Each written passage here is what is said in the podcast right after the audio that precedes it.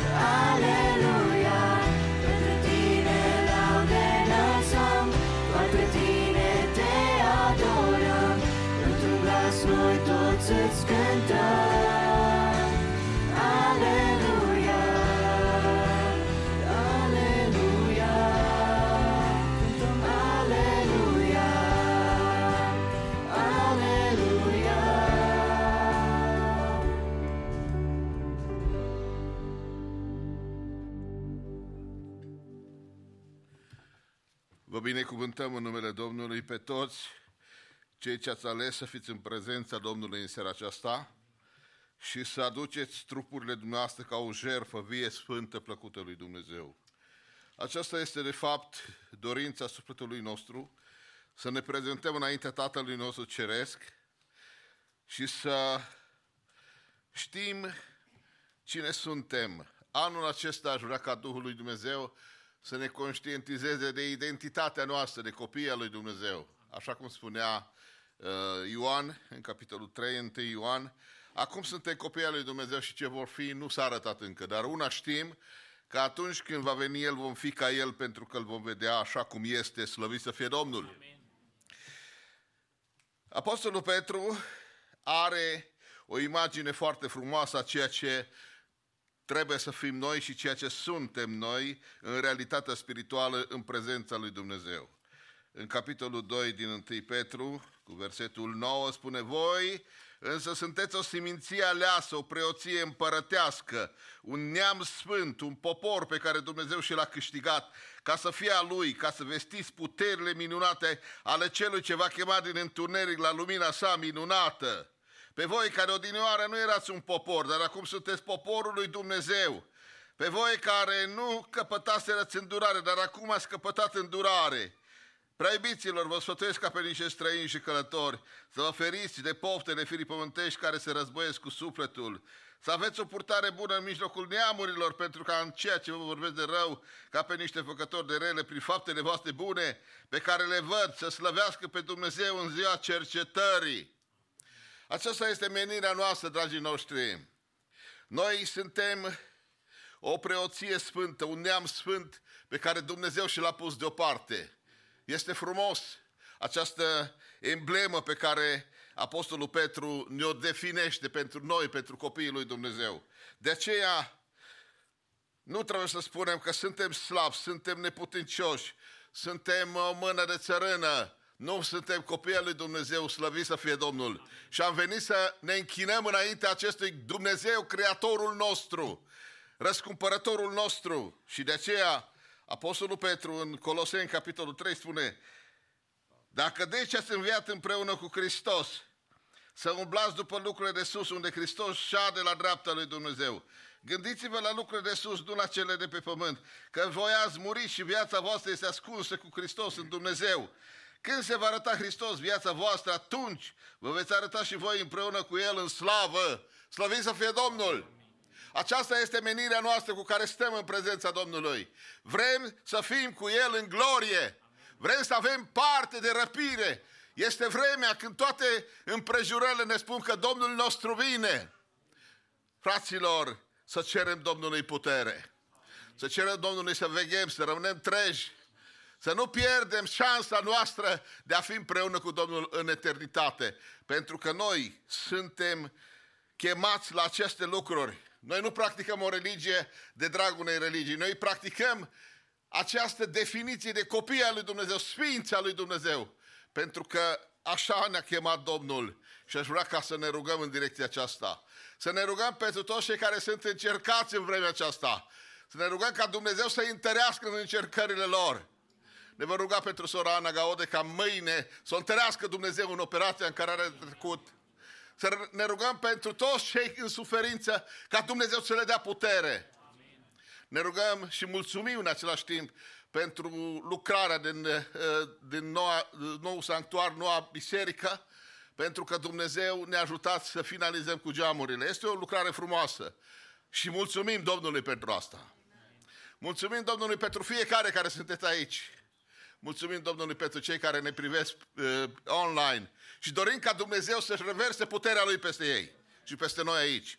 Să binecuvinteze părtășia noastră, să binecuvinteze lucrarea din mijlocul nostru, acești copii scumpi, să-i binecuvinteze Dumnezeu să cânte spre lauda Domnului. Duhul Sfânt să fie cu noi în seara aceasta și părtășia noastră să fie plină de bucuria mântuirii și de slava lui Dumnezeu, așa cum stăm, ne rugăm cu toți Domnului. Tată iubit din ceruri, în numele Domnului Iisus.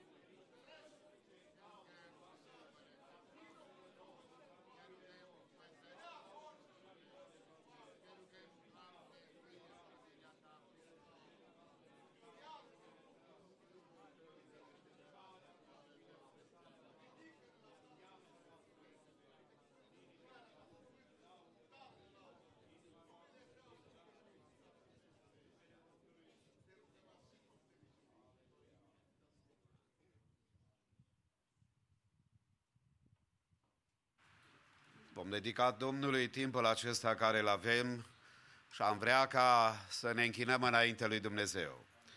Acesta este un privilegiu special pentru noi oamenii, pentru că spectatorii cerești, îngerii și oștirea cerească privesc cu deosebit interes la ceea ce se întâmplă în Biserica lui Dumnezeu. Și după masa aceasta doresc în toată inima ca Dumnezeu să-ți asculte dorința și rugăciunea pe care o ai. Și pe toți Domnul să ne binecuvinteze. De aceea, haideți să lăsăm celularele la o parte, discuțiile la o parte și tot ce facem aici să-L onoreze pe Dumnezeu. Ne vom închina cu cele două coruri, corul mix și apoi Kids Choir, care laudă numele Domnului. Apoi vom, afla, vom avea primul mesaj în limba engleză prin fratele Andy Căta, pe care dorim ca Domnul să-l folosească. Înainte să ocupați locurile, luați o clipă, salutați încă pe cei din jurul dumneavoastră, dorindu-le la mulți ani cu Domnul Isus.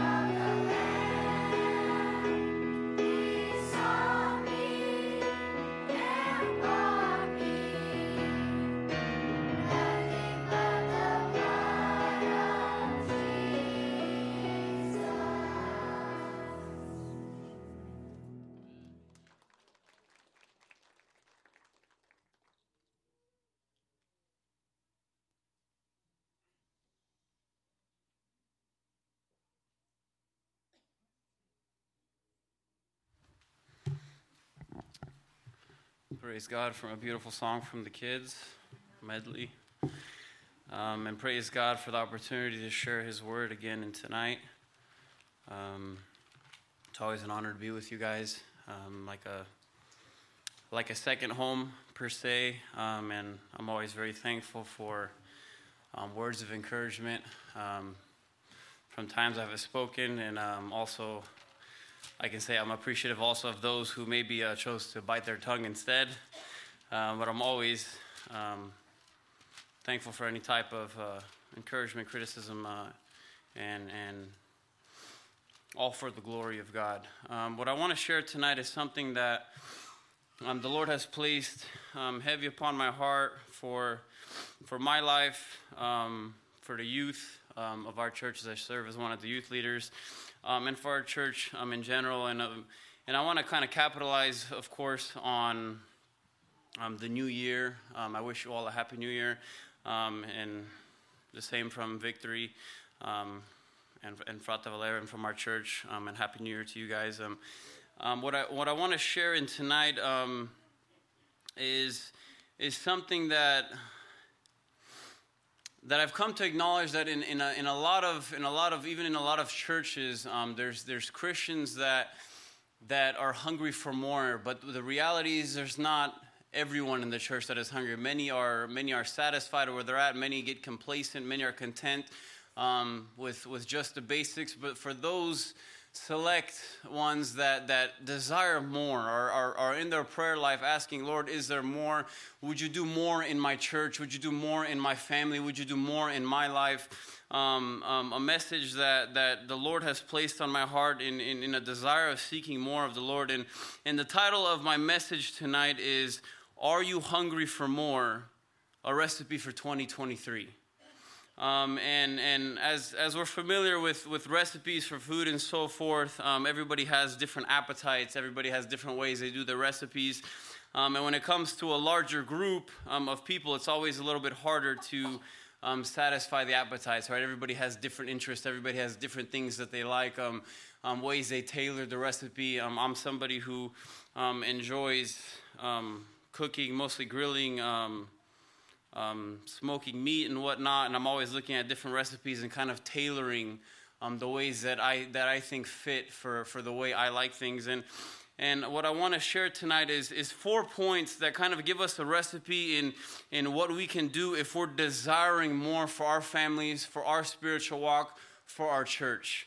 Um, and a passage that I want to that I want to start with is found in Genesis chapter 4 verses 1 to 7 a story that we're all, we're all very familiar with um, but one that that for me personally I feel like a lot of times I overlooked it and kind of just went through the motions you know as, as we you know go through creation and so forth and, and kind of establish the foundation and we kind of lose lose sight of the essential teaching that is in this passage in um, Genesis chapter 4 verse 1 uh, if you guys can all stand along with me for the word. Genesis chapter 4, verse 1, and it reads Now Adam knew Eve, his wife, and she conceived and bore Cain, saying, I have gotten a man with the help of the Lord. And again she bore his brother Abel. Now Abel was a keeper of sheep, and Cain a worker of the ground. In the course of time, Cain brought to the Lord an offering of the fruit of the ground. And Abel also brought of the firstborn of his flock and of their fat portions. And the Lord had regard for Abel and for his offering, but for Cain and his offering he had no regard. So Cain was very angry, and his face fell. But the Lord said to Cain, Why are you angry, and why has your face fallen? If you do well, will you not be accepted? And if you do not do well, sin is crouching at the door. Its desire is for you, but you must rule over it. Amen. You may be seated. So the first, the first point in in in in um, in my message tonight is bring your best to God this year. Bring your best to God, and we see we see the the, the story of of of Abel and Cain, and it's not that it's not that Cain didn't bring a sacrifice. It's not that Cain um, didn't didn't bring any value to it, but we see the way the scripture says it in verse 4 Abel also brought of the firstborn of his flock and of their fat portions, and Abel gave his best. He held nothing back from God. He laid it all out before the Lord, and, and, and he was willing to, to give up the best of what he had for the Lord. While, while Cain was put in, put in some effort, but wasn't necessarily willing to give his 100%. Wasn't necessarily willing to lay it all before the Lord, maybe saving some of the best for himself um, in, in, in, in whatever was going you know, through his mind. And, and, and a, lot of times Christians kind of go through the same um, emotions that Cain goes. It says that Cain was very angry and his face fell. And, and a lot of times I feel like Christians get angry with God when, Lord, you didn't, you didn't answer me according to to my prayer. Lord, you're not moving in my church the way I desire. Lord, you're not moving in my family the way that I'm praying. And what the Lord is saying is, but are you giving me your best? Are you bringing everything before me? Are you praying as much as you could pray? Are you reading as much as you can read? Are you bringing me the best of your best, or is it just partial effort and then you want me to do everything? And, and a lot of times we get discouraged and we, we question why God is not working in our lives or in our families or in our church. And, and the Lord wants to see our effort. Are we giving all that we can give? And, and what's so fascinating in this story is talking about sin is crouching at the door.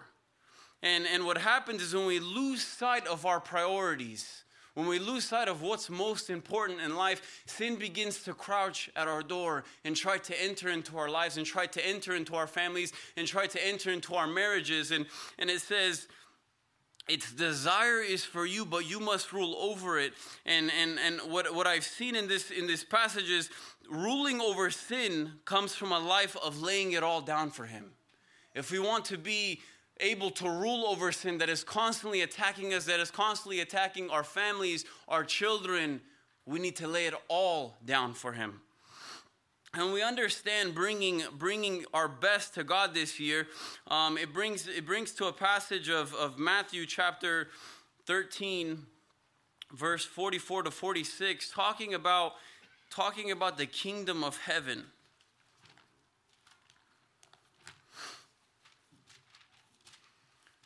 And Matthew 13 says, says so beautifully in verse 44 to 46, it says, The kingdom of heaven is like treasure hidden in a field, which a man found and covered up. Then in his joy he goes and sells all that he has and buys that field.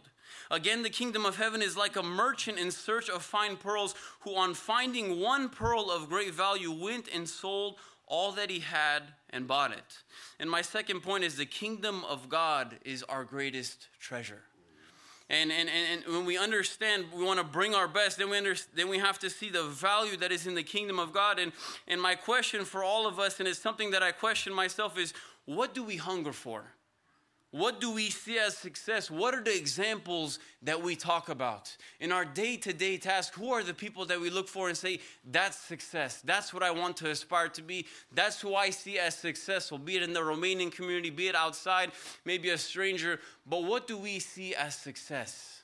What are we hungering for in this year? Eh, you know, everybody comes with these New Year's resolutions and and there's nothing wrong in it. There's nothing wrong in, in having a goal right? We all we all were into into the world cup and and what a waste of time it would be if there were no goals in soccer and everybody the whole point was just you know passing the ball to one another. But when you know you can have the most beautiful pass but if it doesn't end up in a goal in a sense it's in vain right? And as we come with goals before the lord it's it's what what are the goals that you have before god?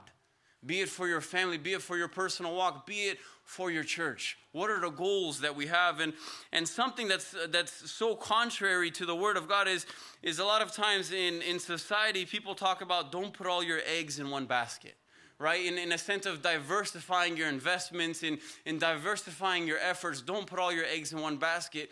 When the, when the concept of the word is in, in the kingdom of God, I do put all my eggs in one basket because this is an investment that returns over and over. It's a sure investment.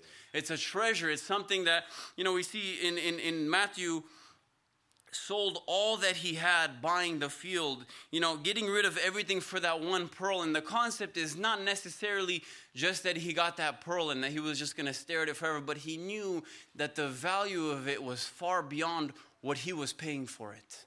He understood that that selling everything he had to get to get that field because there was a treasure for it. And many times, you know, Christians lose on the potential of, of what God would do in them because they don't want to sell it all. Because we don't understand the treasure that there is in the kingdom. And a lot of times lord I, I understand you know the word is important. I understand church has value but i still want to hold on to this a little bit. I still value a little bit of this and i still value a little bit of that. And then we wonder why the lord doesn't move through us in the way that we see him move through others in the way that we see him maybe move in, in, in other churches or in other families. In 2 Corinthians 5:15 it says, "And he died for all that those who live might no longer live for themselves, but for him who for their sake died and was raised." And the concept of no longer living for ourselves. And it's such a struggle in the American society to not live for myself, to not want to chase, you know, the bigger house, the better car, the greater financial standpoint, the, the more popular friends, the, the, the, the, the cooler life, and so forth. And, and, and, and the Lord says, no longer living for themselves. And, and how often Satan uses the tool of distraction for so many Christians. And it's not, you know, it's, it's not that, oh, I'm in church and it's good enough. But if the Lord brings you into church and, and in church you just sit distracted the entire time, the devil is winning. And he keeps you distracted and he keeps you from experiencing maybe what the Lord wants to speak to you clearly. And, and when I'm in my devotions, the, the enemy again tries to distract me. And how often the enemy uses distraction as a tool to keep the church at this lukewarm state to keep me at this lukewarm state and just content. It's like, well, this is all that God has for me. And, you know, if He wanted to do more, He could do more. And, and then that brings me into my third point of crucifying the world. And Galatians 6:14 says so powerfully, it says, "But far be it from me to boast except in the cross of our Lord Jesus Christ, by which the world has been crucified to me and I to the world." And my question for us today is Have we crucified the world?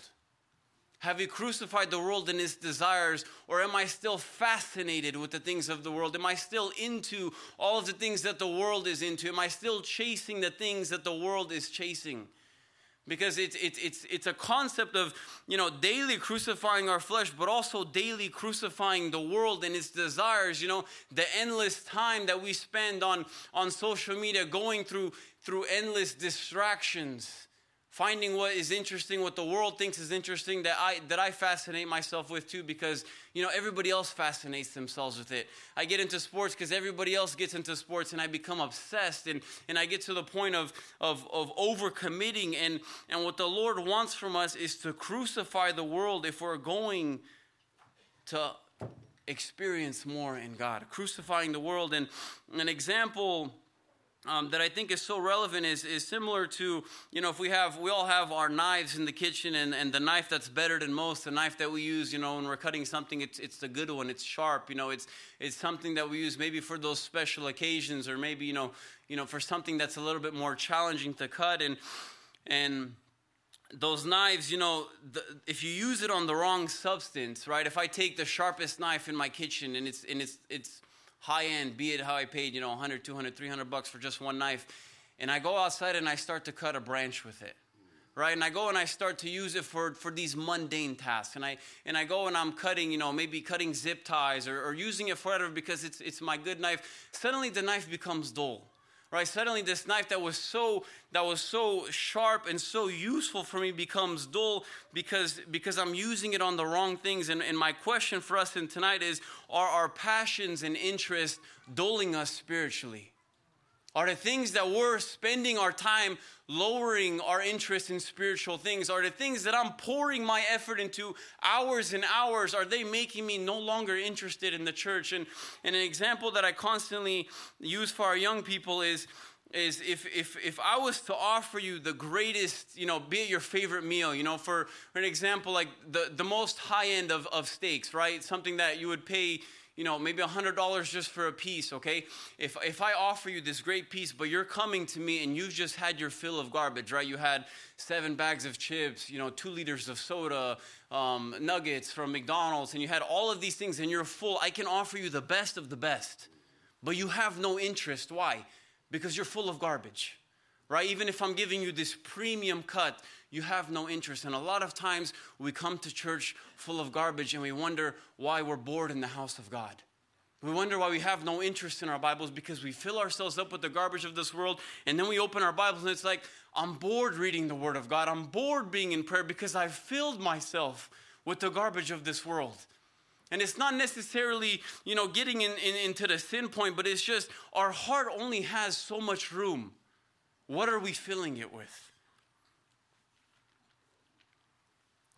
In Titus 2:11 to 15, something that kind of that kind of captures my whole message in tonight titus 2.11 to 15 it says for the grace of god has appeared bringing salvation for all people training us to renounce ungodliness and worldly passions and to live self-controlled upright and godly lives in the present age, waiting for our blessed hope, the appearing of the glory of our great God and Savior Jesus Christ, who gave himself for us to redeem us from all lawlessness and to purify for himself a people for his own possessions. For his own possession, who are zealous for good works. Declare these things, exhort and rebuke with all authority. Let no one disregard you. And for some, this may seem like a rebuke. This may seem like something that's a little bit hard to grasp. But the reality is, we all need to desire more in this year. We all need to grow, and we all are at different stages. But my encouragement to you is desire more, be it for your spiritual walk, be it for your church, be it for your family, be it for your kids. Desire more. And, and the powerful word in this verse is who are zealous for good works good works and the definition of zealous is showing great energy or enthusiasm in pursuit of a cause or objective are you zealous for the things of god are you, do you have a zeal for your church to experience more? Do you have a zeal for your family to experience Christ more? Is there, is there any, any bit of zeal left inside of you? Because a lot of people have grown dull in the house of the Lord. But are we still zealous? Are we willing to be zealous in 2023 to desire the things of God, to desire more? And my fourth and final point is take action spiritually. I want to read from, from Luke 9 57 to 62.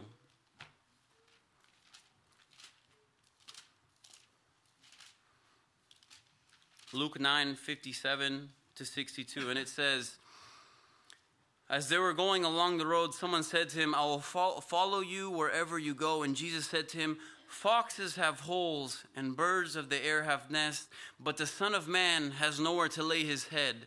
To another he said, Follow me. But he said, Lord, let me first go and bury my father. And Jesus said to him, Leave the dead to bury their own dead, but as for you, go and proclaim the kingdom of God. Yet another said, I will follow you, Lord, but let me first say farewell to those at my home. Jesus said to him, No one who puts his hand to the plow and looks back is fit for the kingdom of God. Words that are considered a little bit harsh.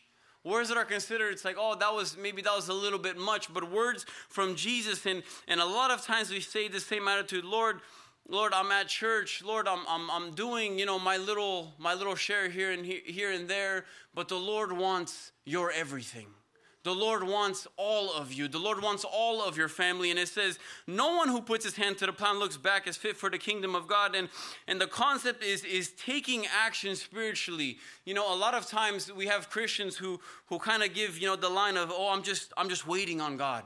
I'm just waiting on God to use me. I'm just waiting on God to give me that call. I'm just waiting on maybe that prophetic message and so forth. Um, and, and, and, we use the excuse and become, become complacent and lazy. And in, in, our, in our claim of, I'm just waiting on God, there's no reading, there's no prayer, there's no fasting. I'm just waiting on God because if God wants to call me, He can do that, right? If God wants to bless me with the baptism of the Holy Spirit, oh, He can do that anywhere. So I don't need to pray about it. I don't need to invest. I don't need to fast. But what the Lord wants us to do in this year is take action, become intentional in the things that we desire and and and and and two of the most you know powerful things we need to do is reading our word and prayer and you know what what i found is a lot of christians look at reading the word as, as if it's a calling a calling to read my word, a calling to understand scripture, a calling to study. But reading my word is a command. if I'm not reading the Word of God, if I'm not going cover to cover, if I'm not growing in my Word, then, then I can't ask the Lord to work in me and to work in my church because I'm not doing the basics. Our Bible needs to be read cover to cover. Our Bible needs to be studied because we spend hours doing much less important things. We've read a lot more worthless textbooks in our studies, a lot more worthless books. The Bible needs to be an essential. It's not for just the pastors. It's not just for those who are powerful in the church or who are leaders, but the Word of God needs to be essential in every single Christian's life. And similar to prayer, it's not a necessity. It's a necessity, not an extra. You know, a lot of times we look at prayer as almost like, like an option on a car. You know, if I'm going to buy the car, prayer is almost like if I get the fancier interior, if I get the fancier package, where prayer is, is the engine that makes us go. And I can give you the greatest car and it has the fanciest of interiors and nice wheels and everything, but if there's no engine, the jaba. I'm not going anywhere. I'm not doing anything with this car. Prayer needs to be the engine that makes us go. And, and what I want us to have in this year is spiritual goals, aspirations for our families, for our church. You know, a lot of us, we, we're all willing to raise our hand, yes, I want revival.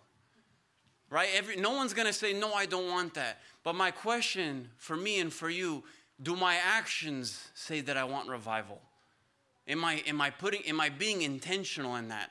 Am I maybe waking up earlier to spend some quiet time in the Word? Am I maybe staying up later? Am I finding a pocket of time in my day to day to actually take initiative in desiring revival for my church, for my family, for my walk spiritually? And we, we see the concept of, of, of action with, with with believing. And you know a lot of times you know there's the there's the two extremes of of well you know we can put in as much effort but it's the grace of god that does it. And and i and i completely agree but there's this balance. And and i think abraham captures it so beautifully and and where he goes to sacrifice isaac. And it says in hebrews 11 17 to 19 by faith abraham when he was tested offered up isaac and he who had received the promises was in the act of offering up his only son, of whom it was said, Through Isaac shall your offspring be named. He considered that God was able even to raise him from the dead, from which, figuratively speaking, he did receive him back. Right? Abraham took initiative, he took action. It says he rose up early the next morning and went to sacrifice his son Isaac. And we need to do the same take initiative take action. Yes, the Lord does His will, and yes, the Lord completes it, but we need to take action as Christians and fulfill what the Lord is calling us to. And, and, and the final passage that I want to close with is found in 2 Peter chapter 1, verses 3 to 11. If you can please put that up. And, and kind of the re, reiterating the concept of effort that is needed from a Christian. It says in 2 Peter 1 3 to 11, it says, His divine power has granted to us all things that pertain to life and godliness through the knowledge of Him who called us to His own glory and excellence, by which He has granted to us His precious and very great promises, so that through them you may become partakers of the divine nature having escaped from the corruption that is in the world because of sinful desire. For this very reason, make every effort to supplement your faith with virtue, and virtue with knowledge, and knowledge with self control, and self control with steadfastness, and steadfastness with godliness, and godliness with brotherly affection, and brotherly affection with love. For if these qualities are yours and are increasing, they keep you from being ineffective or unfruitful in the knowledge of our Lord Jesus Christ. For whoever lacks these qualities is so nearsighted that he is blind, having forgotten that he was cleansed from his former sins. Therefore, brothers, be all the more diligent to confirm your calling and election. For if you practice these qualities, you will never fall, for in this way there will be richly provided for you an entrance into eternal into the eternal kingdom of our Lord and Savior Jesus Christ. In this year in 2023, are we willing to take effort in, in confirming our calling and our election? And, and, and kind of just reiterating the points once more is, is the concept of bringing my best to God, not, not leaving any effort behind, but bringing my best. And, and when I bring my best, then I understand the kingdom of God is the greatest treasure, the greatest focus. Nothing compares in a value, the investment that I know will always bring me return. And when we understand that, then we have the desire to, to crucify the world and understand the things that are considered worthless, the things that I waste my time in, the things that are dulling me spiritually. And when we, when we can crucify the world and ignore the concept, then we take action spiritually. And may the Lord strengthen us in this year because these are things that, that I don't say as, as a rebuke, just, you know, stopping by a quick rebuke and so forth, but things that I desire for, for our churches to, to, to wake up and to, and to give God our best. Because the world is getting darker and we need to shine brighter as a church. And we need to take initiative and may the Lord do his will in our lives. God bless you guys. Amen.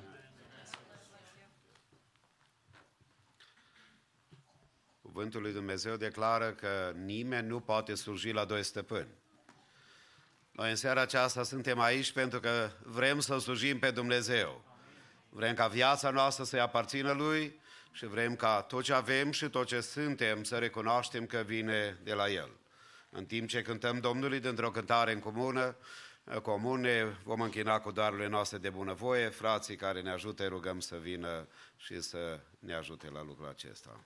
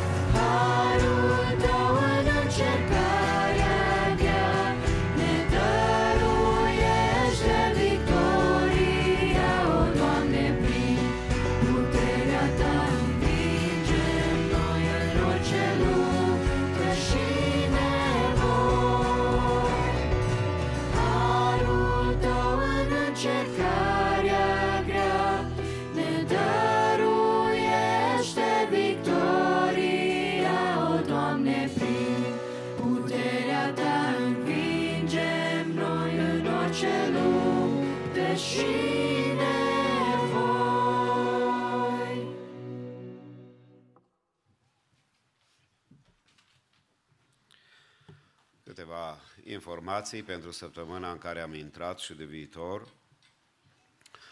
Mai întâi vreau să îl salut încă o dată în mijlocul nostru pe fratele Tuțu Pop. Dânsul a venit și este coordonatorul, cel care ne-a ajutat cu instalarea geamurilor pentru nou local. Vrem să-i mulțumim și dorim din toată inima ca Domnul să-l binecuvinteze. Mulțumesc de asemenea tuturor fraților care au avut bunăvoință și dragoste și au venit să ajute în zilele acestea și nu numai, și altă dată, dar în mod deosebit la proiectul acesta, deja clădirea începe să arate tot mai frumos. Curând se vor pregăti și partea din front, din față, cu ajutorul Domnului vrem ca să ne bucurăm de lucrul acesta, să ne încredem în bunătatea lui Dumnezeu și Domnul să ne binecuvinteze. Duminica viitoare, vă reamintesc, va fi a treia duminică a lunii ianuarie și colecta de dimineață va fi dedicată încă o dată proiectului de construcție. Așa ca în fiecare an și anul acesta dorim cu ajutorul Domnului să stăm înaintea lui Dumnezeu cu zile de post. Sigur că atunci când vorbim de post, nu vorbim de a cumpăra bunătatea lui Dumnezeu și a negocia cu Domnul așa cum negociem în vânzări și cumpărări de proprietăți sau bunuri, ci noi ne umilim înaintea lui Dumnezeu, știind că Dumnezeul nostru are viața noastră în mâna Lui și că El poate să schimbe toate planurile celui rău față de noi, că prin post uh, câștigăm disciplina necesară și înțelepciunea necesară de a înțelege voia lui Dumnezeu față de ființele noastre, față de casele noastre, față de Biserica Domnului din loc. Postul ar trebui să fie o practică obișnuită a copiilor lui Dumnezeu, atunci când vezi că nu mai poți învinge în poftele firii cu care trebuie să lupți, când vezi că îngrijorarea ajunge prea mare și nu mai poți controla, când vezi că îți pierzi răbdarea, când vezi că ai prea multă energie pentru lucruri care nu sunt după voia lui Dumnezeu, e bine ca să exersezi postul eu v-am îndemnat și vă îndemn, dacă se poate, săptămânal. E un exercițiu bun, nu de dietă, ci de practică spirituală, de creștere și de apropiere de Dumnezeu. Încă o dată vreau să vă mulțumesc de integritatea dumneavoastră în fiecare an. Sunt sigur că frați și surori s-au atașat acestei lucrări nu este obligatorie. Noi, dacă chemăm biserica la rugăciune și la post, nu o chemăm ca să vă forțăm, că noi nu vă putem forța să postiți. Postul forțat nu este bun, dar nici îndemnurile firii pământești, care totdeauna spune niciodată să nu poștești, nici alea nu sunt bune. Totdeauna în noi lupta Duhului și a firii sunt reale.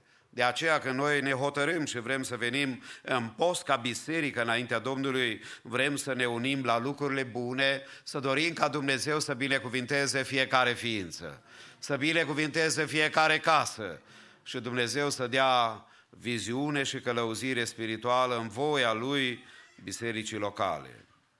De aceea, deci, trei săptămâni uh, vă invităm în fiecare săptămână alfabetic pentru ca să nu arătăm preferințe. Uh, uh, e mai ușor de organizat, de aceea uh, noi am sugerat în fiecare an și facem și de data aceasta luni, le pot exprima mai bine în limba engleză, the letters of the alphabet, deși am crescut în România, dar m-am obișnuit așa de mult, am dublu an în vest decât am avut în România.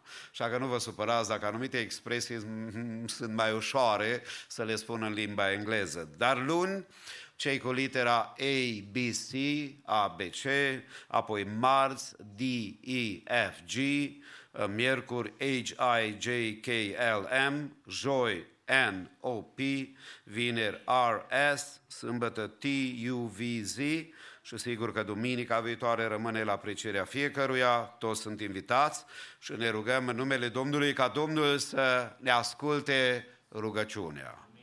De aceea, intensificat postul uh, e dorința conducerii bisericii și a noastră, cred că tuturor, să avem timp de părtășie și de apropiere de Domnul prin post, dar și rugăciune.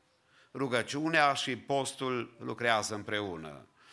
Uh, postul nu e doar abținere de la mâncare, cu toate că așa este, și de la băutură, este de asemenea apropiere de Dumnezeu prin rugăciune. A stat de vorbă cu Domnul și a rugat ca El să ne întărească. De aceea, luni, marți și miercuri, deci mâine seară, marți și miercuri, în fiecare seară, la ora șapte, avem rugăciune în Fellowship Hall, uh, timp de închinare înaintea lui Dumnezeu, uh, doar miercuri seara, Kids Choir, Kids Choir, Wednesday evening, you're going to have rehearsal. Ok? Uh, sunt singurii care vor avea luni, marți și miercuri o activitate diferită de noi, vor fi aici în sanctuar și vor face repetiție. Dumnezeu să-i binecuvinteze! Apoi duminica viitoare, slujbe divine obișnuite, duminică dimineața de la 10 și apoi duminica viitoare după masă din nou de la ora 6. În două săptămâni așteptăm un vorbitor, un musafir, fratele Ezechiel Suciu din uh, San Antonio, apoi sfârșitul lunii, dacă va fi cu ajutorul Domnului, vom face tot așa câteva zile de rugăciune și de apropiere de Domnul și apoi ultima duminică a lunii ianuarie, fratele, Gelu, fratele păstor Gelu Bont din Phoenix, Arizona, urmează ca să fie împreună cu noi, dar vă spun lucrurile acestea nu ca să veniți pentru oameni. Haideți să venim să ne închinăm Domnului și să venim aici pentru că Dumnezeu de fiecare dată are ceva pentru noi. Uh, Dumnezeu uh, nu e limitat și numai de oamenii care nouă ne plac câteodată, ne rugăm Domnului ca El să lucreze în fiecare zi. Slujirea Domnului este o surpriză. Moise uh, a mers de multe ori prin pustie cu oile socrului său, dar într-o zi o voce l-a chemat și a văzut un Bush, cum spunem, uh, nu George Bush, fostul președinte, Bush, un rug în traducerea românească care ardea, nothing new pentru el. Era deosebit pentru că nu se mistuia, nu se distrugea. Și Moise și-a întors capul și când Dumnezeu a văzut că el privește, atunci a început să-i vorbească. Ce vreau să spun? În viața obișnuită de zi cu zi, Dumnezeu are momente cât îți vorbește. Ferice de tine, suflete drag, dacă tu auzi și înțelegi chemarea lui Dumnezeu. Și fie anul 2023 un an în care Dumnezeu să ne dea urechi să auzim ce zice Duhul. Corul mixt, un duet prin Debbie și Jessica, apoi Kids Choir și apoi lucrarea Domnului va continua după masa aceasta.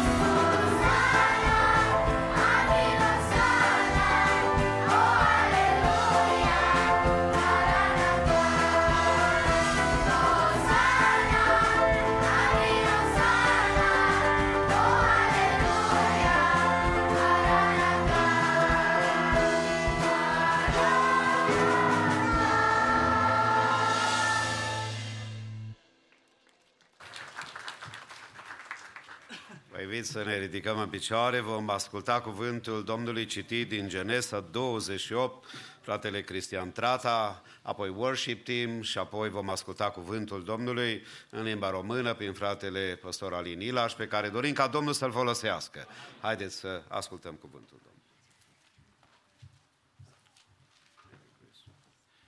Laudați să fie Domnul. I would also like to take the opportunity to wish you all a happy and blessed new year. And I would be remiss if I didn't witness to you that today God provided me with a subtle reminder of how fragile and precious life is and how one moment can change many things. So I pray that this year would be a year of protection, just like any other year, that God would protect this, our families and our congregation. Amen. I'll be reading from the book of uh, Genesis, chapter 28, in its entirety. Then Isaac called Jacob and blessed him and directed him You must not take a wife from the Canaanite women. Arise, go to Paddan Aram, to the house of Bethuel, your mother's father, and take as your wife from there one of the daughters of Laban, your mother's brother.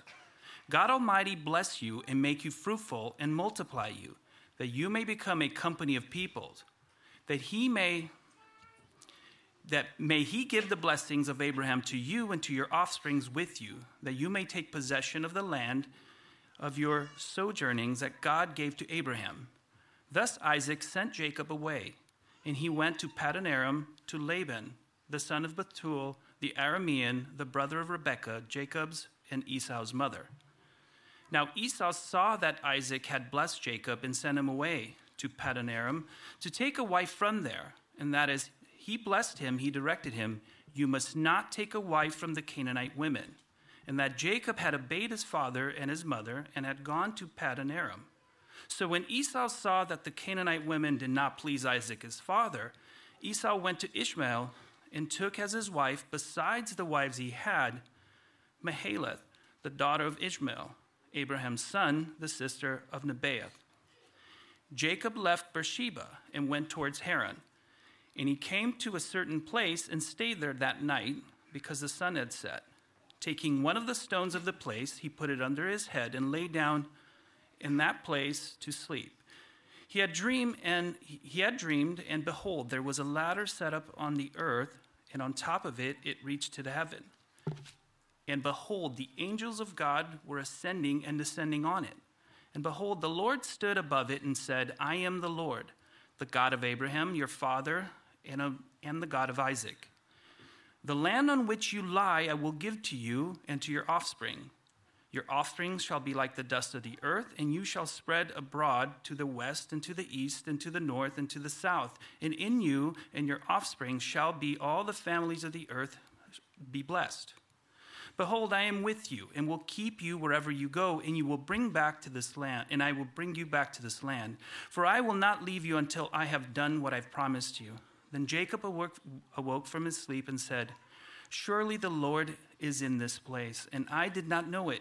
And he was afraid and said, How awesome is this place!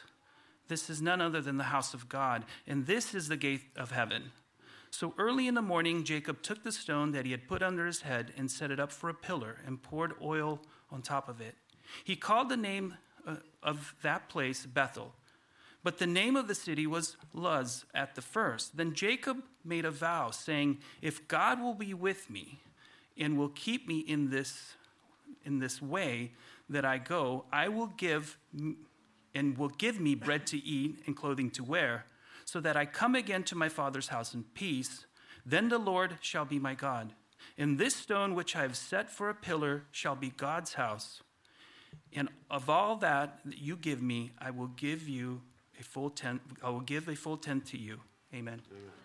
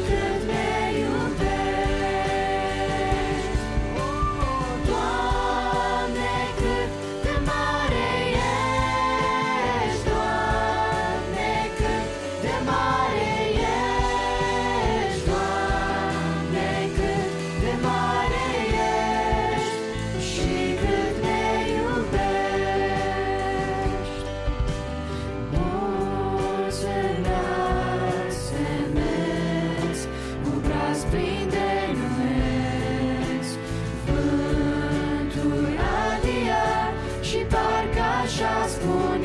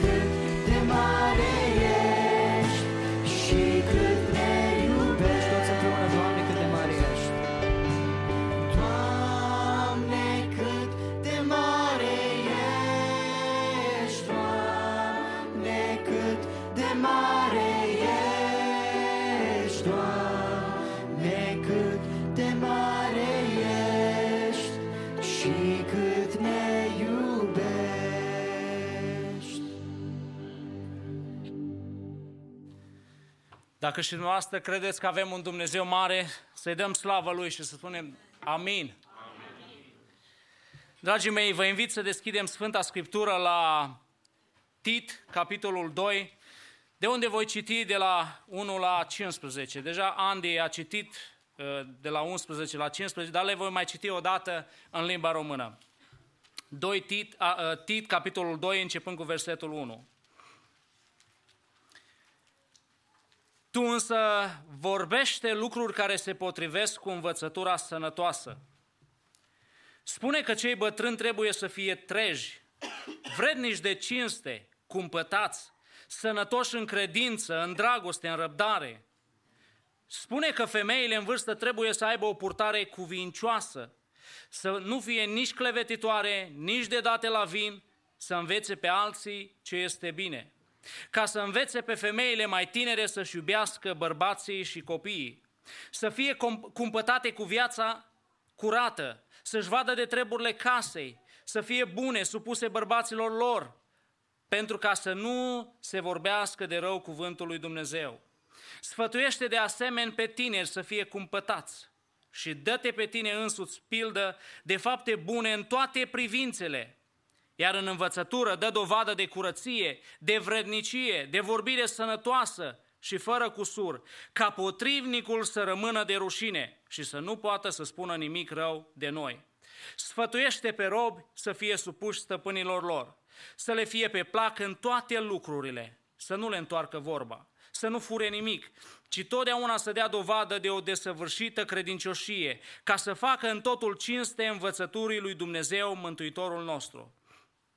Căci harul lui Dumnezeu, care aduce mântuire pentru toți oamenii, a fost arătat. Și ne învață să o rupem cu păgânătatea și cu poftele lumești și să trăim în veacul de acum cu cumpătare, dreptate și evlavie, așteptând fericit, fericita noastră nădejde și arătarea slavei marelui nostru Dumnezeu și Mântuitor, Iisus Hristos.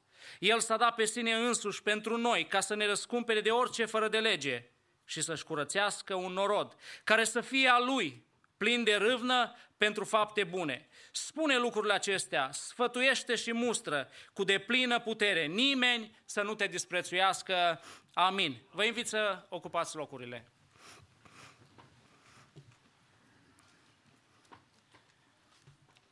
Dragii mei, ne bucurăm că din nou Dumnezeu ne-a dat oportunitatea să fim în casa Lui, să ne închinăm, să putem avea părtășie, să auzim cuvântul lui Dumnezeu care este viață pentru noi. Deja s-a vorbit, s-a vorbit destul de mult despre cuvântul lui Dumnezeu, despre importanța cuvântului lui Dumnezeu. Cred că este un an în care trebuie să punem preț pe cuvântul lui Dumnezeu. Să ne întoarcem fiecare la cuvânt. Doamne, ajută-ne pe fiecare. Dragii mei, în seara aceasta aș vrea să vorbesc, să aduc înaintea dumneavoastră un subiect care cred eu că ne preocupă pe toți. Toți căutăm, toți fugim, toți încercăm să găsim și voi vorbi despre o biserică sănătoasă. O biserică sănătoasă. Vă doriți o biserică sănătoasă? Doamne ajută-ne! Cineva spunea că e ușor să ai o atitudine consumeristă. Atunci când vine vorba de a găsi o biserică în care să fii uh, stabil, mintea consumeristă totdeauna va, va pune problema în felul următor. Oare îmi place cum cântă grupul de worship? Oare predicatorul predică pe gustul meu?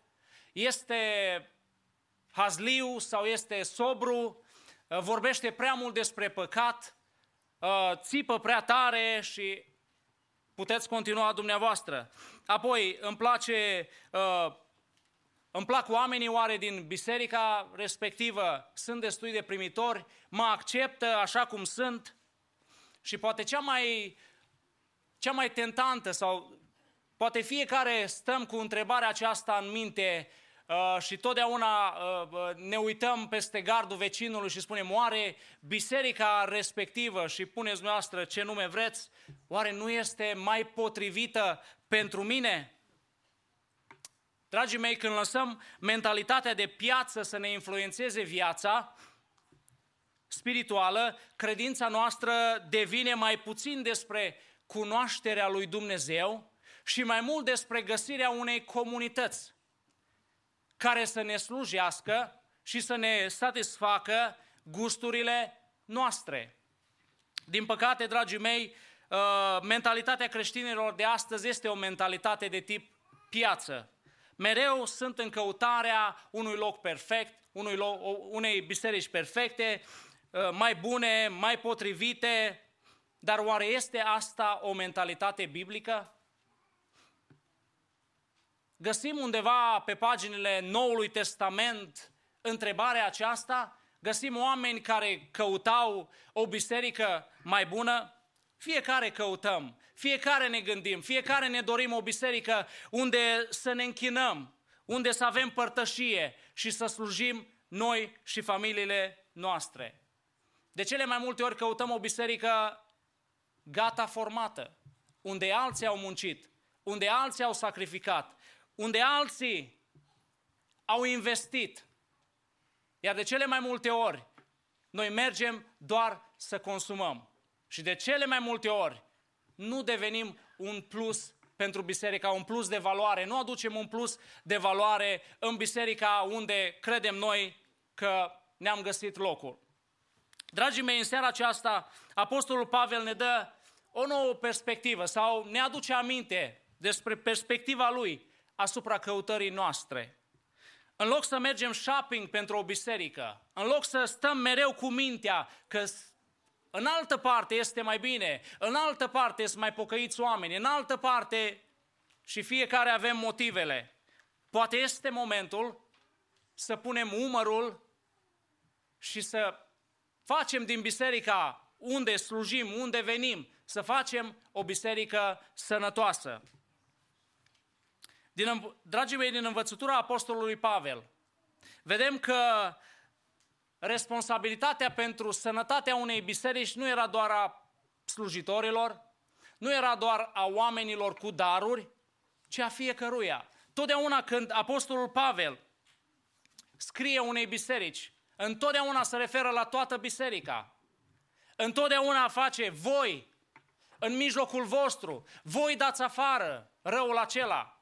Întotdeauna se referă de câteva ori scrie și scrisori personale, cum îi scrie lui Tit, cum îi scrie lui Timotei și altora, dar în mare parte, în Apostolul Pavel face referire la întreaga biserică. Cu alte cuvinte, Apostolul Pavel ne responsabilizează pe fiecare. Fiecare suntem responsabili de biserică, de sănătatea bisericii în care Dumnezeu ne-a așezat. Dacă am ajuns în punctul în care poate spunem Biserica în care sunt nu mai este o biserică sănătoasă. Nu mai este o biserică după placul meu. Oamenii străi, oamenii spăcătoși și așa mai departe. Oare nu ți-ai pus întrebarea că s-ar putea să fie și vina ta? Pentru că este foarte ușor să dăm vina pe alții. Întotdeauna să arătăm cu degetul. Și ne pricepem foarte bine la lucrul acesta. Cel mai ușor este să arunci. Și vedem că aceasta era o practică în Scriptură găsim mulți oameni care, începând de la, Adam, de la Eva, care dă vina pe Adam, uh, Adam care dă vina pe Eva, Eva care dă vina pe șarpe și găsim oameni care nu și-au asumat niciodată responsabilitatea uh, unui lucru. De aceea, dragii mei, în seara aceasta aș vrea să... Uh, ideea principală a mesajului meu este că fiecare creștin, fiecare membru din Biserica Maranata este responsabil de sănătatea Bisericii Maranata. Și aș vrea să vă citesc un verset, Efeseni 4 cu 16, care spune, Din el tot trupul bine închegat și strâns legat, prin ceea ce dă fiecare încheietură, își primește creșterea, potrivit cu lucrarea fiecarei părți, în măsura ei, și se zidește în dragoste. Deci iată așadar că fiecare trebuie să punem osul la treabă. Dacă vedem un departament unde are nevoie de ajutor, unde vedem o problemă, dacă vedem o problemă în biserică, pune umărul și fă ceva. Pentru că cel mai ușor este să critici. Pavel când Și mă repet, Pavel când vorbește despre problemele din biserică, despre soluțiile uh, care trebuie puse în aplicare, se referă la biserică în general. Fiecare trebuie să-și pună, uh, să, uh, să-și pună viața la dispoziția lui Dumnezeu și să lucreze. Dragii mei, aș vrea să vă spun un lucru care este 100% sigur. Nu există o biserică perfectă, dar există biserici sănătoase. Există biserici unde te mergi și te închini și poți să simți că ești în casa lui Dumnezeu, că nu ești într-o discotecă, că nu ești într-un bar sau eu știu ce. Simți că ești în casa lui Dumnezeu. Și în seara aceasta aș vrea să aduc câteva principii care să ne ghideze, să înțelegem cum arată o biserică sănătoasă. Pavel îi scrie lui Tit și îi spune, îl lasă în Creta să pună rânduială în bisericile din Creta, să le pună pe picioare, să traseze anumite principii, să așeze anumite lucruri ca bisericile respective să funcționeze, să, uh, să fie biserici cu adevărat. De aceea, dragii mei, aș vrea în seara aceasta să vedem ce îi spune apostolul, apostolul Pavel lui Tit că este important sau care sunt lucrurile care arată despre o biserică că este o biserică sănătoasă. Și aș vrea să vă spun că la toate aceste uh, principii pe care le vom aduce, fiecare suntem responsabili să ne aducem aportul. Fiecare suntem responsabili să punem umărul și să facem din biserica locală o biserică așa cum ți-o dorești sau cum mi-o doresc. În primul rând, Apostolul Pavel vine și îi spune lui Tit că o biserică sănătoasă are învățătură sănătoasă. O biserică sănătoasă are o învățătură sănătoasă. El îi spune lui Tit, tu însă vorbește lucruri care se potrivesc cu învățătura sănătoasă. Pavel vorbește în capitolul 1 din Tit despre oamenii care uh, umblau din biserică în biserică și tulburau bisericile. Cu învățătura lor uh, și spune cuvântul lui Dumnezeu că buimăceau familii întregi, mergeau și în biserică și în case și uh, tulburau bisericile locale. Iar Pavel vine și îi spune lui Timotei, tu însă să vorbești lucruri care se potrivesc cu învățătura sănătoasă. O biserică sănătoasă are învățătură sănătoasă. Când Pavel vorbește și despre învățătura sănătoasă, termenul în greacă uh, se referă la puritate. Adică învățătura pe care Tit trebuia să o aducă uh, să, o, să o aducă înaintea bisericilor din Creta, trebuia să fie o învățătură curată, o învățătură pură, necontaminată de lume și de ideile omenești. Tit trebuia, avea responsabilitatea aceasta să aducă lumină în viața oamenilor, creștinilor din Creta și să le arate ce înseamnă o învățătură sănătoasă. Pentru că oamenii aceștia erau tulburați de tot felul de oameni, așa cum și noi astăzi. Accesul la informație, accesul la internet a dat naștere la tot felul de învățători pe internet, tot felul de învățători Oricine știe să citească și să scrie, poate să-și deschidă și nici, nici atâta nu trebuie. Își deschide un canal de YouTube și spune acolo toate prostiile și vă spun, dacă vreți să faceți o, uh, o analiză, uitați-vă la canalele de YouTube cu oameni care vorbesc prostii sau tot felul de învățături, veți vedea că oamenii aceștia au cele mai multe, au cei mai mulți urmăritori. Și stai și te miri, cum poate cineva să urmărească astfel de oameni și să plece urechea la astfel de învățături. Dar aici am ajuns. Aici am ajuns și fiecare ascultăm, fiecare în timpul nostru liber cercetăm, ne uităm la unul și la altul și apoi venim în biserică și fiecare avem ideile noastre. Când Apostolul Pavel se referă la învățătură sănătoasă, se referă la cuvântul lui Dumnezeu la cuvântul lui Dumnezeu.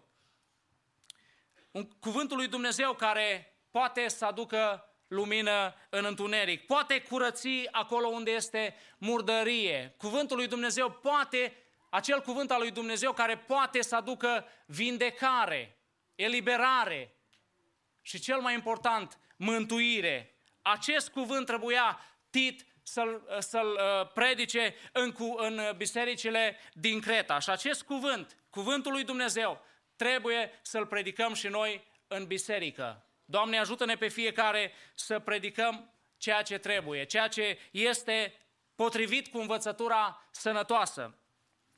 Spune Pavel, îi spune lui Timotei în 2, Timotei 3, de la 16 la 17. Toată Scriptura este insuflată de Dumnezeu și de folos, ca să învețe, să mustre, să îndrepte, să dea înțelepciune în neprihănire, pentru ca omul lui Dumnezeu să fie desăvârșit și cu totul destoinic pentru orice lucrare bună.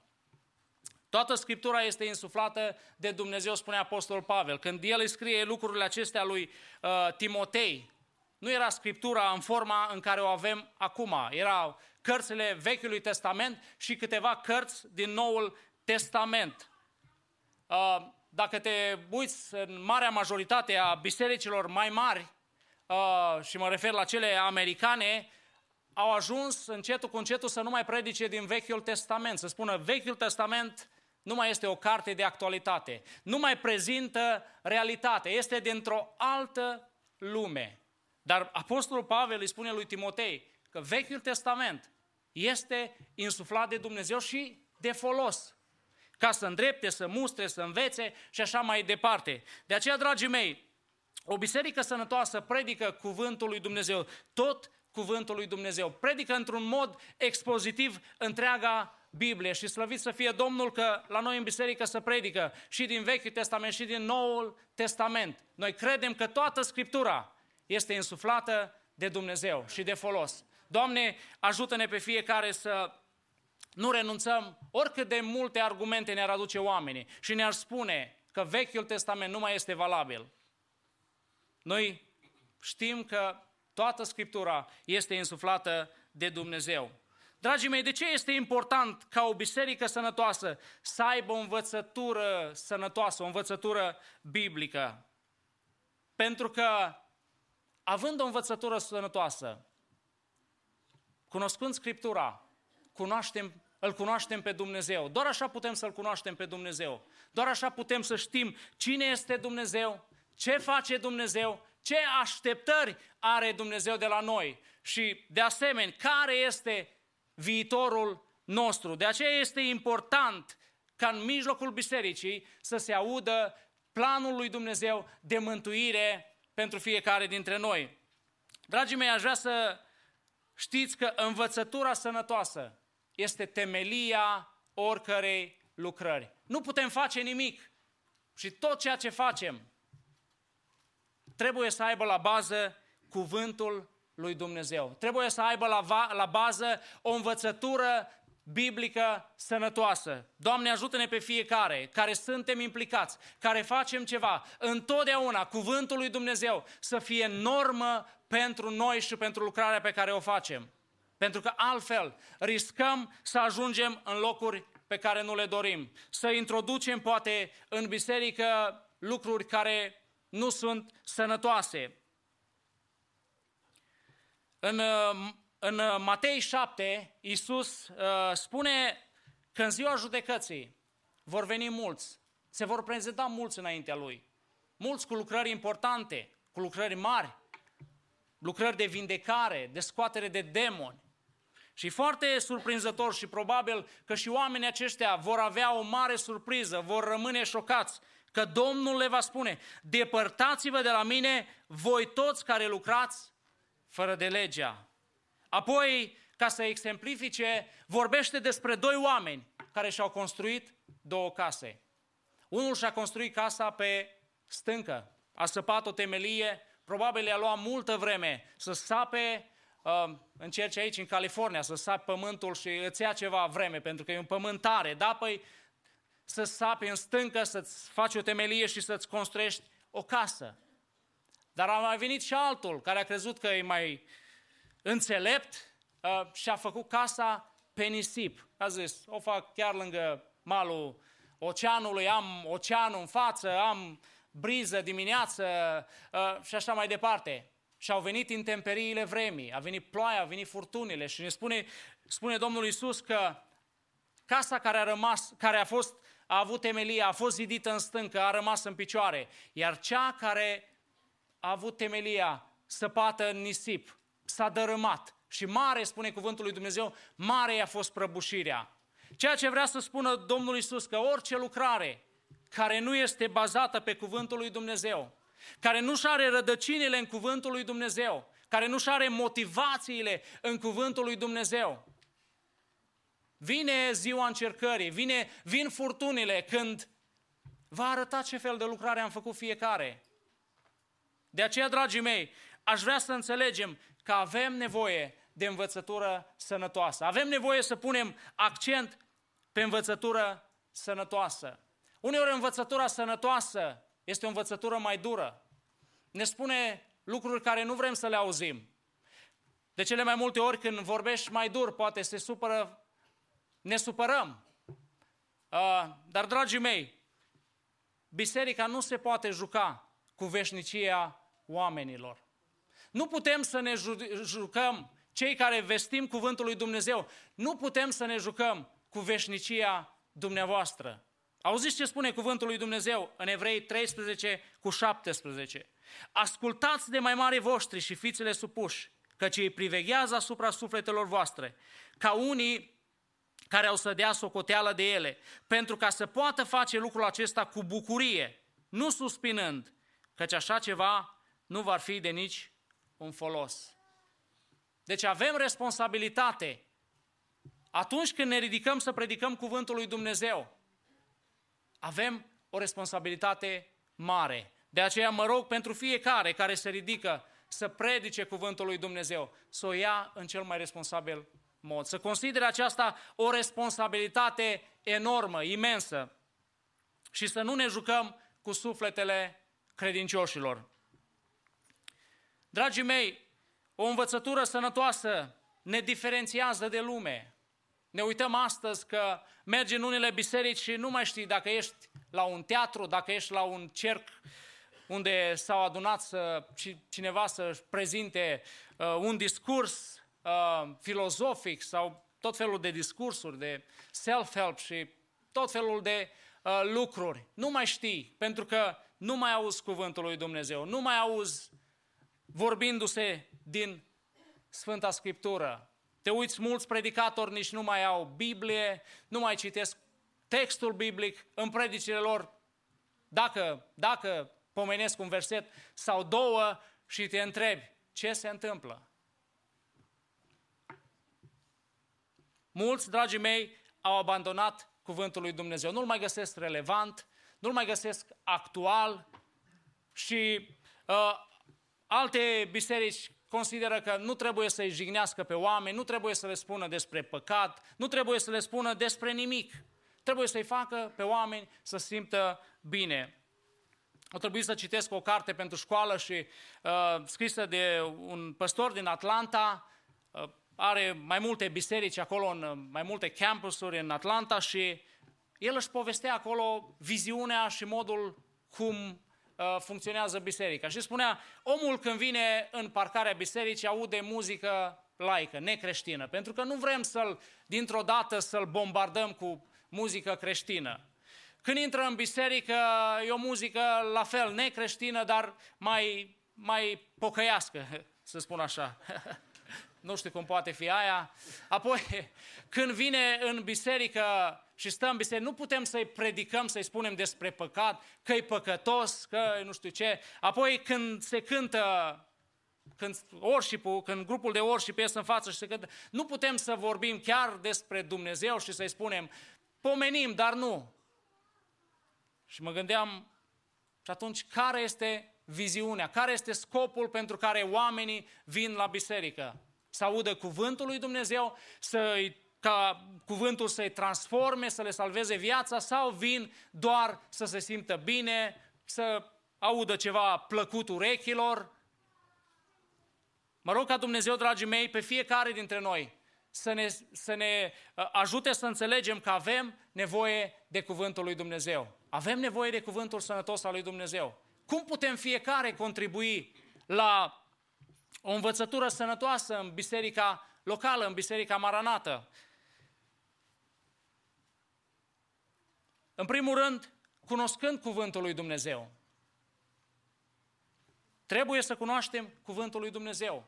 O biserică în care membrii nu cunosc cuvântul, nu cunosc cuvântul lui Dumnezeu, ce fel de biserică este sau ce fel de membri are? Slăvit să fie Domnul că biserica noastră de ani de zile citește împreună cuvântul lui Dumnezeu. Cuvântul lui Dumnezeu se citește de la Anvon. Am văzut că anul acesta foarte multe biserici, și din America și din România, chiar cultul Pentecostal a inițiat un proiect de genul acesta, citirea Bibliei în fiecare zi. Este important să cunoaștem cuvântul lui Dumnezeu. Dumnezeu îi spune lui Moise în Deuteronom 6 să învețe pe copiii lui Israel cuvântul, legea lui. Iar uh, evreii trebuiau să înțeleagă legea, să o învețe și să se supună legii, să trăiască cuvântul lui Dumnezeu. Apoi avem exemplu creștinii din Berea, din, uh, uh, din fapte, spune cuvântul lui Dumnezeu că erau creștini mai deosebiți. Iudeii aceștia aveau o inimă mai aleasă decât cei din Tesalonic. Au primit cuvântul cu toată râvna și cercetau scripturile în fiecare zi, ca să vadă dacă ce li se spunea este așa cunoscând cuvântul lui Dumnezeu, apoi uh, uh, predicând cuvântul lui Dumnezeu, fiecare suntem datori, chiar dacă nu ieșim la anvon să predicăm cuvântul lui Dumnezeu. Dar în fiecare zi noi ne întâlnim cu oameni, noi ne întâlnim chiar și uh, cu membrii din biserică. Uh, ce fel de discuție trebuie să avem? Ce fel de lucruri vorbim?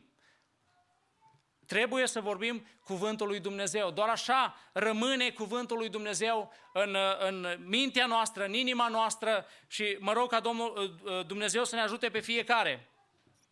Apoi prin trăirea cuvântului, deci uh, învățare, uh, predicare și trăirea cuvântului. Atunci când nu mai trăim cuvântul lui Dumnezeu, se întâmplă ceea ce îi spunea Pavel lui Timotei și l-a vertiza că își va veni vremea când oamenii nu vor putea să sufere învățătura sănătoasă, ci îi vor gâdila urechile să audă lucruri plăcute. Și de cele mai multe ori, când bisericile renunță la anumite principii, se întâmplă din cauza membrilor, pentru că fiecare avem copii, ne cresc copiii și eu mă uit cu groază că sper să mă ajute Domnul și să, din timp să investesc, să îi cresc, să știu că nu îmi vor face surprize, dar așa este viața. Uh, cresc copiii, uh, eu știu, uh, apucă pe alte cărări, apoi vor să vină în biserică, vor să le faci tot felul de slujbe și așa mai departe. Și biserica, pentru că copiii bisericii, copiii fraților, încearcă să arate înțelegere, dar nu de cele, nu totdeauna este lucrul cel mai potrivit. Nu este, pentru că făcând lucrurile acestea, tot renunțăm astăzi la un principiu, mâine la altul și ajungem că nu mai știm dacă este biserică sau este uh, un club social. Al doilea lucru care arată despre o biserică, că este o biserică sănătoasă, sunt modelele sănătoase. Modelele sănătoase. Pavel îi spune lui Tit să învețe pe creștinii din Creta cum să-și trăiască, cum să fie în viața personală. Cu alte cuvinte, îi spune lui Tit să învețe să fie modele demne de urmat de alții. Biserica are nevoie de modele. Noi avem nevoie de modele. Avem nevoie de oameni, uh, așa cum spune Pavel, sănătoși în credință, oameni demni de urmat. Este Uh, sau uh, uh, fiecare trebuie să fim model pentru cineva. În 99% din cazuri, oamenii nu se uită la cât de frumos vorbești, la cât de frumos predici, la cât de frumos sau câte sfaturi, cât de sfătos, e, sfătos ești, ci se uită la stilul tău de viață. Și asociază învățătura pe care tu o dai cu stilul tău de viață. Și spune, tu îmi spui mie să fac cu tare lucruri, dar tu nu-l faci. Înseamnă că nu funcționează. De aceea, dragii mei, uh, Apostolul Pavel îi spune lui Tit să învețe pe tineri să fie cumpătați. Dar îi spune mai înainte, dă-te tu exemplu. Arată-le tu ce înseamnă să fie cumpătați. Arată-le tu cum să trăiască, pentru că e ușor să dăm sfaturi, e ușor să predicăm, e ușor să, să-ți faci o predică și să ieși și să îi înveți pe toți. Dar este greu când trebuie să pui în practică ceea ce predici. Ori cred că asta este cea mai mare problemă noastră.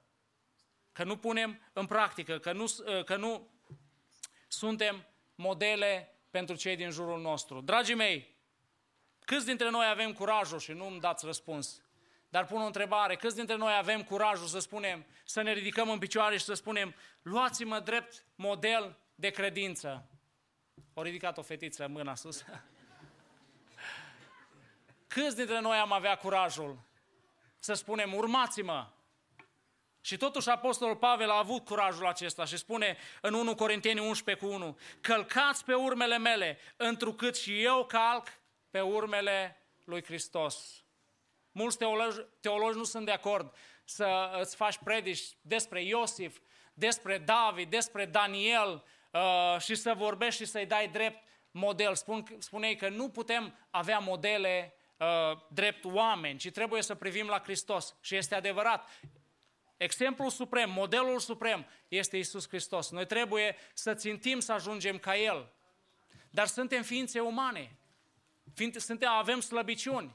Încercăm, ne străduim să ajungem, să, să, să urmărim o țintă și de cele mai multe ori cădem, de cele mai multe ori uh, încercăm și ne uităm la oameni care au trecut, care au fost ca noi, care au trecut prin problemele care am trecut noi, prin slăbiciunile prin care am fost noi și ne uităm la ei și vedem că au biruit, că au ajuns, că au ajuns acolo unde trebuie.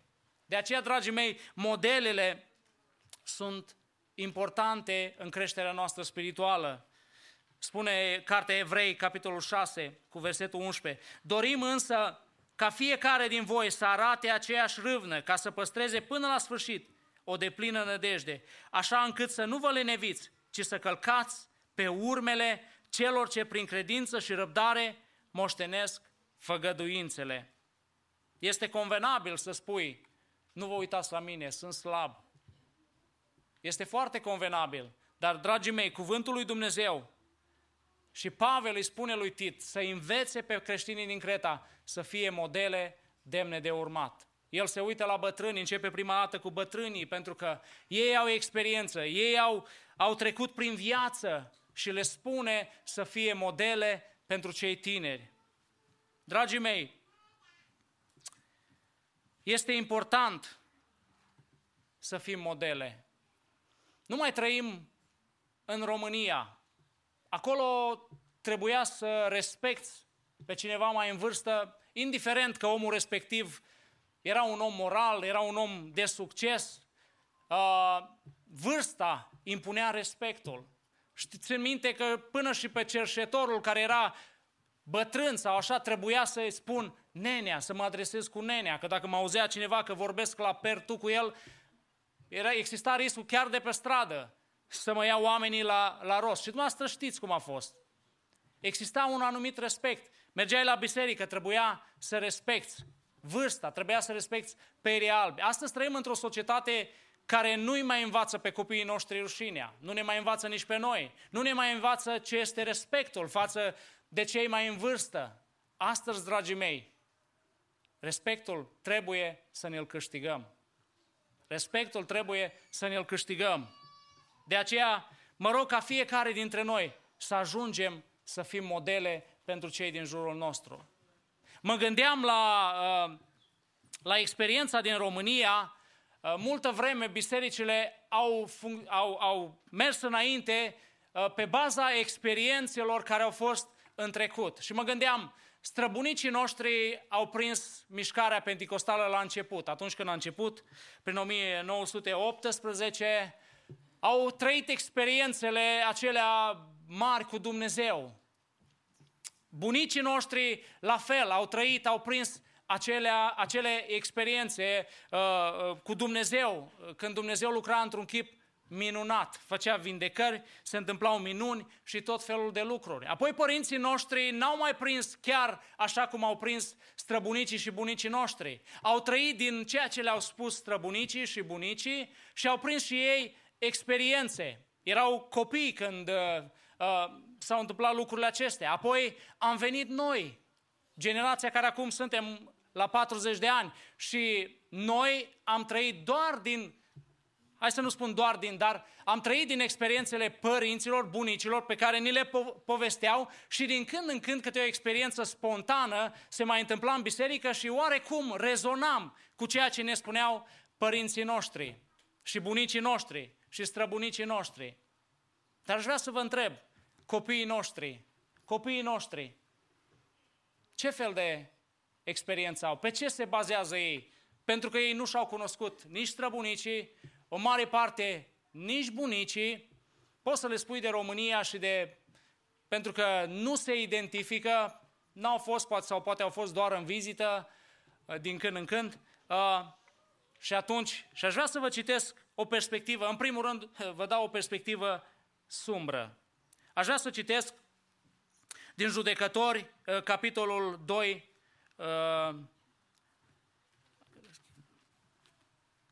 nu citesc toate versetele, uh, începând cu versetul 10. Tot neamul acela de oameni a fost adăugat la părinții lui și s-a ridicat după el un alt neam de oameni care nu cunoșteau pe Domnul, nici ce făcuse el pentru Israel. Copiii lui Israel au făcut atunci ce nu plăcea Domnului și au slujit Baalelor. Și mai sus spune, n-am mai vrut să citesc, să iau timp, uh, spune că generația dinainte au trăit toate experiențele acelea frumoase cu Domnul, dar generația care nu a, care nu a prins, nu a trăit acele experiențe, a fost o generație care s-a îndepărtat de Dumnezeu. Dar există speranță. Chiar dacă copiii noștri nu mai, uh, poate nu mai au parte de experiențele care au fost în trecut, este timpul, dragii mei, când noi trebuie să trăim ceea ce au trăit străbunicii noștri, tot am vorbit de minuni, tot am vorbit de lucruri pe care Dumnezeu le-a făcut. Cred că este timpul noi să trăim acele lucruri, ca ei să vadă și să prindă rădăcină, să știe că au un Dumnezeu mare, un Dumnezeu care lucrează. De aceea este important ca biserica să aibă învățătură sănătoasă. Biserica este, uh, o biserică sănătoasă trebuie să aibă modele sănătoase. Apoi un alt punct, și nu voi mai trece pentru că timpul a trecut, o, o, are relații sănătoase, promovează relații sănătoase și ne uităm că Apostolul Pavel îi spune lui Tit și îi dă sfaturi, femeile în vârstă, să le mentoreze pe cele tinere, să le învețe. Apoi dacă ne uităm prin epistolele lui Pavel, vorbește despre relațiile în familie, cum trebuie să fie, uh, care sunt, cum trebuie să arate o familie, cine este capul și, și așa mai departe. Îi învață cum uh, uh, cum să aibă relații, relații în biserică, cum să se comporte unul cu altul în biserică, relație cu autoritățile, cum să se comporte în societate. O biserică sănătoasă promovează relații sănătoase. Și apoi, în cele din urmă, o biserică sănătoasă are așteptări sănătoase. Cel mai, uh, voi încheia imediat, am rămas șocat acum șocat, așa folosesc și eu termenul ca americanii. Uh, când cineva, un om serios, un om în, mai în vârstă, mi-a pus o întrebare. Aline, tu chiar crezi că mai vine Domnul? A rămas așa, întrebat, ce vrei să spui? Păi uite, am auzit atâtea predici, atâtea lucruri despre Apocalipsa, că va veni, că se va întâmpla, că urmează și așa mai departe și nu se întâmplă nimic. Și nu se întâmplă nimic. Și am spus, e problema ta că asculți doar predici de genul acesta. Dragii mei, o biserică sănătoasă nu, are aștept, nu-l așteaptă pe anticrist. Noi astăzi ne uităm, oare când vine anticristul? Oare când vine guvernul mondial? Oare când vine pică economia? Cuvântul lui Dumnezeu ne spune, și aș vrea să vă citesc, așteptând fericita noastră nădejde și arătarea slavei Marelui nostru Dumnezeu și Mântuitor, Isus Hristos. Asta așteaptă o biserică. Îl așteaptă pe Isus Hristos. Când suntem preocupați de această așteptare, și dacă v-aș întreba pe fiecare, probabil da, îl aștept. Și atunci, dacă îl așteptăm pe Hristos, de ce este atât de puțină pasiune? Ne-am pierdut pasiunea. De ce este atâta de, de, de, de ce este atât de mult dezinteres față de cuvântul lui Dumnezeu? De ce este atât de, de, de mult dezinteres față de rugăciune, față de cele sfinte? Dragii mei, aș vrea în seara aceasta Dumnezeu să ne vorbească fiecăruia. Avem nevoie să lucrăm, să fim o biserică. Suntem o, eu cred că suntem o biserică sănătoasă, dar se poate și mai mult. Atunci când fiecare vom pune umărul, când vom înceta să mai visăm, să ne uităm peste gardul vecinului, să visăm că undeva e mai bine și fiecare dintre noi să începem în locul acesta, căutând cuvântul lui Dumnezeu, trăind cuvântul lui Dumnezeu, ca să fim modele, o generație model pentru generațiile care vin din urma noastră. Nu ne înțeleg limba, dar ne urmăresc acțiunile să investim, să promovăm relațiile sănătoase. Și, atu- și apoi să avem așteptare, o așteptare sănătoasă, să-L așteptând. Și uh, Apostolul Petru spune, așteptând și grăbind venirea Domnului, să avem o așteptare activă, nu pasivă. Doamne, ajută-ne pe fiecare. Amin.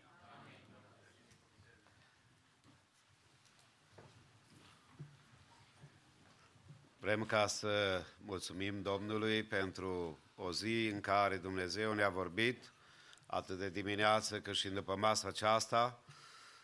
Vrem să ne rugăm Domnului pentru toate familiile, pentru frați, pentru surori care vor sta înaintea Domnului în post în săptămâna aceasta. Apoi ne rugăm pentru seriile de rugăciune ca Dumnezeu să ne ajute să avem părtășie cu El. De aceea vom veni cu toți în rugă, ne încredințăm în brațul lui Dumnezeu și cum spunea fratele Cristrata, o clipă poate să schimbe viața noastră într-un mod în care nici nu ne-am gândit. De aceea așa de frumos și de bine să ne încredințăm viața în mâna lui Dumnezeu și ne rugăm ca Domnul să ne păzească de rău. Ne rugăm ca Domnul să ne dea înțelepciune în deciziile pe care trebuie să le luăm. Așa cum Pavel îi spunea lui Tit și îi scria, dar știi că ți-a scris și ție. Poate că și tu ești un bătrân sau o soră mai în vârstă. Poate că și tu ești un tânăr care ai nevoie să auzi. Poate că și tu ești un copil al lui Dumnezeu pe care Domnul vrea să-l folosească pentru gloria și pentru onoarea numelui Său. Așa cum Domnul a ales pe Ioan să fie premergătorul lui Hristos. Și acolo erau la templu când ei s-au născut doi bătrânei, Simeon și Ana, care erau dezamăgiți din punct de vedere omenesc de tot ce poate că vedeau și că se întâmpla la templu. Dar niciodată n-au fost dezamăgiți de voia și de planul lui Dumnezeu noi să ne încredințăm în brațul Domnului și El să fie tăria și scutul nostru. Amin. Amin. Ne rugăm așa cum stăm. Tatăl nostru.